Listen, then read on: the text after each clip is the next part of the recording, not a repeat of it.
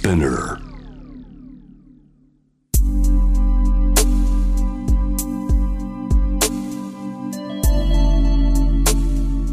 眠らない街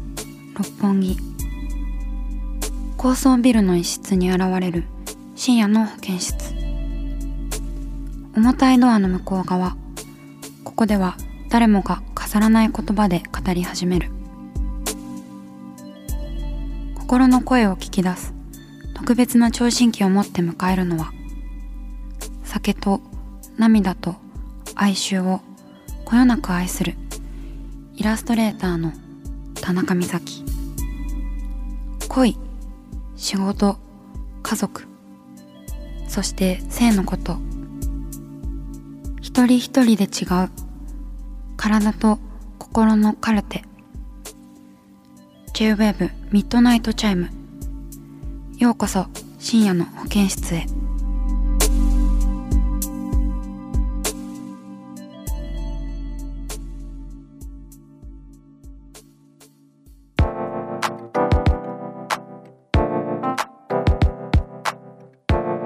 田中美咲がお送りしています。深夜の保健室ミッドナイトチャイム。今夜は番組に寄せられたメールをご紹介します。まずはですね、えー寝ている間に見た夢をレポートするあなたの夢にお邪魔しますのコーナーです。ラジオネームゴロちゃん22歳学生の方です。私の見た夢を紹介します。夢の中で私はお客の少ないコンビニの店長でした。住宅街にある普通のコンビニです。なぜか私はコンビニの周りを森にしたいと上層部に言い出し本当にコンビニの周りを森にしちゃうという夢でした。森の中にリスがいたことを覚えています。なんでこんな夢を見たかは分かりませんが心の中でほんのり自然の中で暮らしたいなって思っているからかもしれません。えー、ゴロちゃんさんメッセージありがとうございます。ねえそうなのかもね。自然の中に暮らしたいは自然に遊びに行きたいということなのかもしれないですけれども。なんか不思議な夢ですね。コンビニの店長でこう周りを森にしたいという。ちょっと世紀末みたい。なんかあの「ラスト・オブ・アス」ってゲーム知ってますか？あの人類が結構な数滅びてしまってそれであの街がね機能しなくなったからこう何年か後の地球っていう感じの舞台なんですけどこう森があの住宅街とかそれこそコンビニであったりスーパーを侵食しているんですよね。あの人がたくさん生きてた頃よりもあの自然が戻ってきているっていう感じの景色が見れるあのすごいいいゲームなんですけど私はまあゲーム実況でしかねちょっと見たことないんですけどあのそれを思い出しました。なんかそういう光景というかコンビニの周りが全部森になった。らコンビニがだんだん森にこう支配されていってなんか一体化しちゃうんじゃないかなみたいに思いましたね。森の夢ってすごい気持ちよく起きれそうですよね。いいな。またねゴロちゃんさんあの自然の中で暮らしたいとおっしゃっているので今は割と都会に暮らしてるんですかね。ねでもこれから寒くなってくるからなんか自然の中で焚き火とかしたいですね。ちょっと火が見たい気持ちになります。冬になると。ゴロちゃんさんメッセージありがとうございました。続いてはお悩みメールです。ラジオネームメグさん25歳の方です。私は友達を作るのが苦手です。気が合いそうだなとか友達になりたいなと思う人はいるのですが人見知りなのと自分がその人の好奇心の対象になれるか自信がなくて自分から踏み込んだ話ができないのです。その結果友達まではいかない知り合いくらいの距離感に落ち着いてしまいます。社会人になってから友達を作るのって難しい。どうすれば親しい友人関係を築けるでしょうか？とのことです。メグさんメッセージありがとうございます。ねえ大人になって友達を作るっていうのはなかなか難しいものなんですかね。そう。まあでも確かにどうどうなんでしょう？皆さんはどういうきっかけで大人同士友達になっているのかな？私はあの仲いい友達といえばあの東京で一緒に暮らしている同居人の染谷さん染谷フニムさんがですねいるんですけど、まあ、その人とは10年来ぐらいの仲でしてあの大学生の時から知り合って今一緒に暮らしているっていう感じなんですけれどもねでもやっぱりここまでの親しさをこう気づいたのっていうのはまあすごい長い時間一緒に過ごしたっていうのもありますけれどもなんだろうねでもその深い話ができれば良いっていうものでもなくなんか会話になるなって会話がすごい成立するなっていう人自体が結構少ないと思うんですよね。大人になると特に自分のこだわりとか相手のこだわりとかもどんどんあのいろんなものを知って強くなっていくのでだからねあのだんだん話がガッと合うとか馬がグッと合うみたいな人が少なくなっているような気もします。うん、でも大人になってから友達になった人の方がこう無理やりあるクラスの中で知り合ったみたいなそういうそのくくりがないのですごくあの自由な友達としてあの職種もね立場も全然違う年齢も全然違うような友達が増えて私はあの大人になってから友達になる人の方がまあ最近は多いかなと思うんですけれどもメグさんは自分がその人の好奇心の対象になれるか自信がないくて自分から踏み込んだ話ができないとのことなんですけれども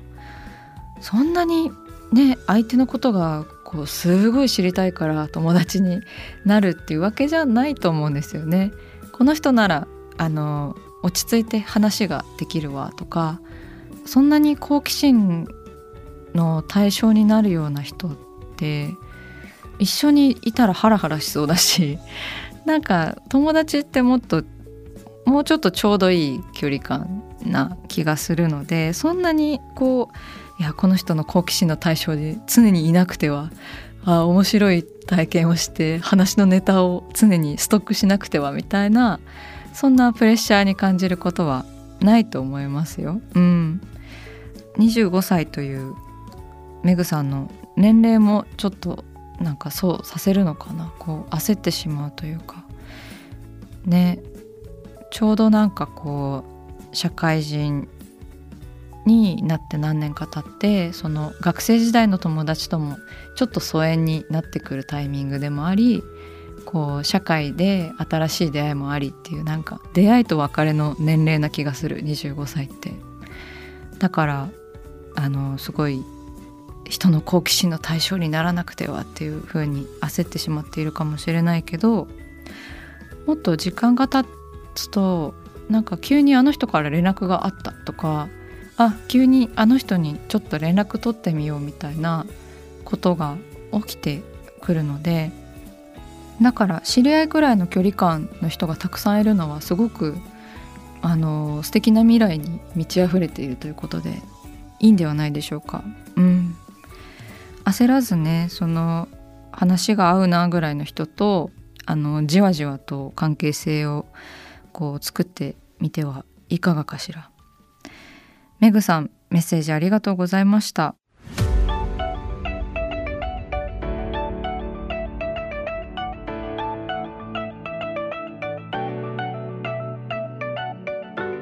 さあ始まりました。田中美咲の六畳一間。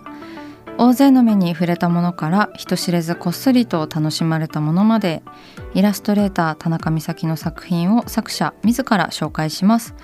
この時間は番組スタッフと一緒にお送りします。よろしくお願いします。よろしくお願いします。それでは美咲さん今夜の一枚は？スプラトゥーン3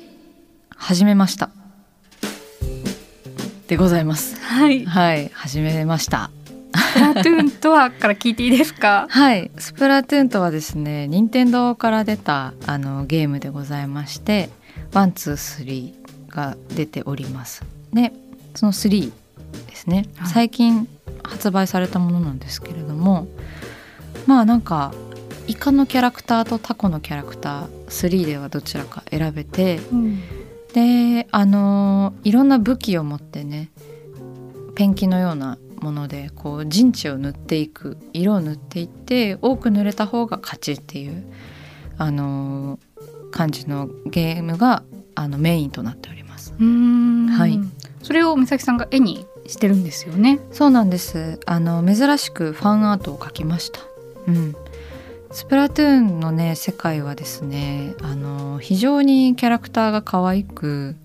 あとはあの洋服とかもねすごい可愛いんですよ。いや私本当ごめんなさい。知らなかったんですけどこの,、うんうん。このゲームのことを、はい。でもあの今日美咲さんに聞いてさっき今ホームページとか見てたらめちゃめちゃおしゃれで、ねあの着てるこうファッションはい。とか、ちょっとした靴とかそう細かいとこまですごいおしゃれですよね。そう。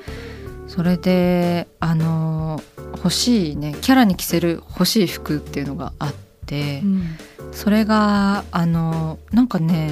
こう女子高生みたいな高校生のなんかこうカーディガンとあとルーズソックスのあのローファーみたいなもののセットがありましてえー。それが非常に可愛くってですねあの欲しいんですよ。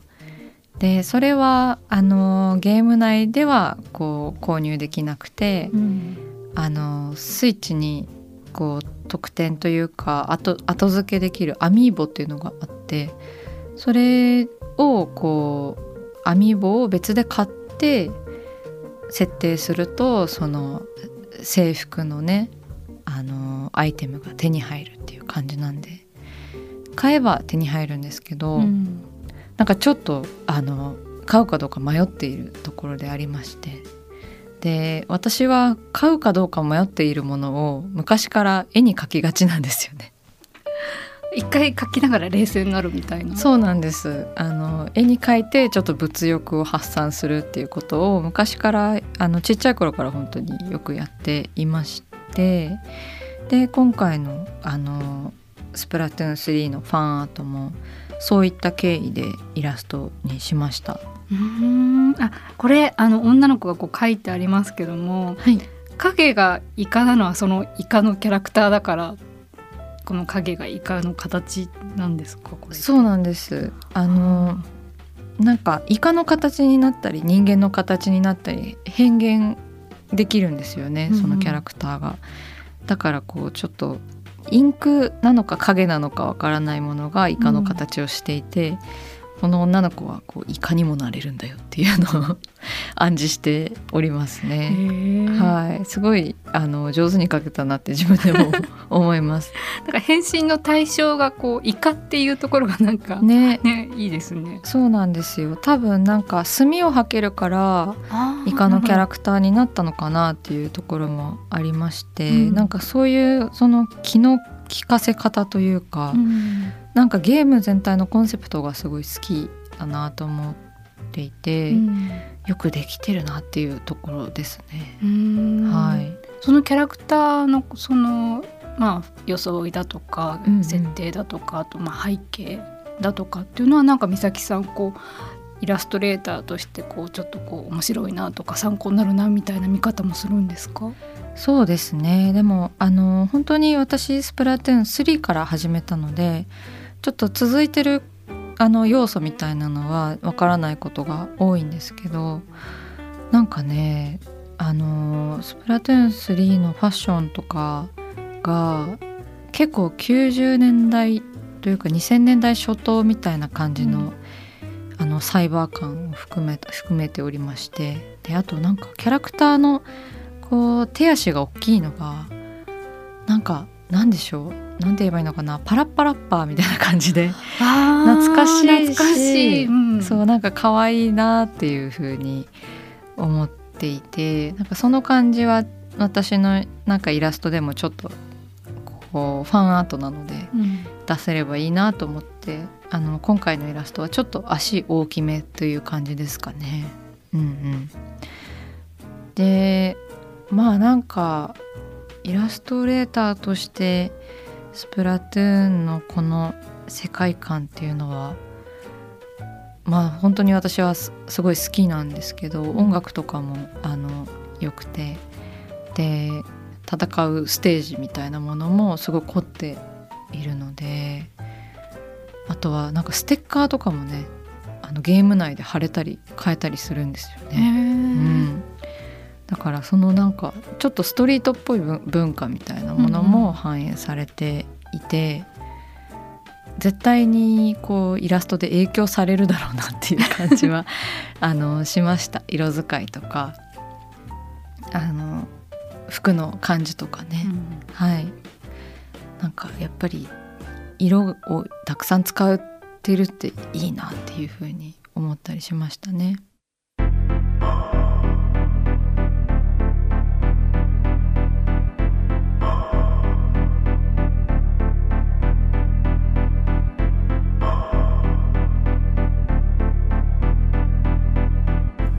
真夜中だから話せる体のこと心のこと J-WEB ミッドナイトチャイム公式サイトとインスタグラムは24時間オープンしています。あなたの悩み、番組へのメッセージお寄せください。来週もイラストレーターの田中美咲が